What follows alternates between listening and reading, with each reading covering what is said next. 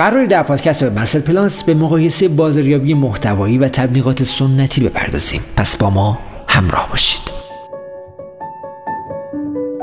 در بازاریابی محتوایی با در اختیار گذاشتن محتوای سودمند برای مخاطبینتون اونها رو جذب کنید. محتوای سودمند مانند مقالات بلاک ها، پادکست ها، اینفوگرافی ها، ویدیوها و دستور عمل های قابل دانلود هست. مزیت های بازاریابی محتوایی این موارده جذب مشتری گاهم فقط با مقاله خوب ایجاد میشه. ایجاد جایگاه ذهنی برند در مخاطب. اعتماد سازی برای مشتریانتون. استفاده دیگران از مطالبتون و لینک دادن به شما به عنوان منبع. در تبلیغات سنتی برخی از ویژگی هاشو اشاره می‌کنیم. حمله به مخاطب هنگامی که به انجام کاری مشغوله. جلب توجه برای چند لحظه کوتاه. ایجاد مزاحمت به جای پیشنهاد چیزی ارزشمند و هزینه های کمرشکن.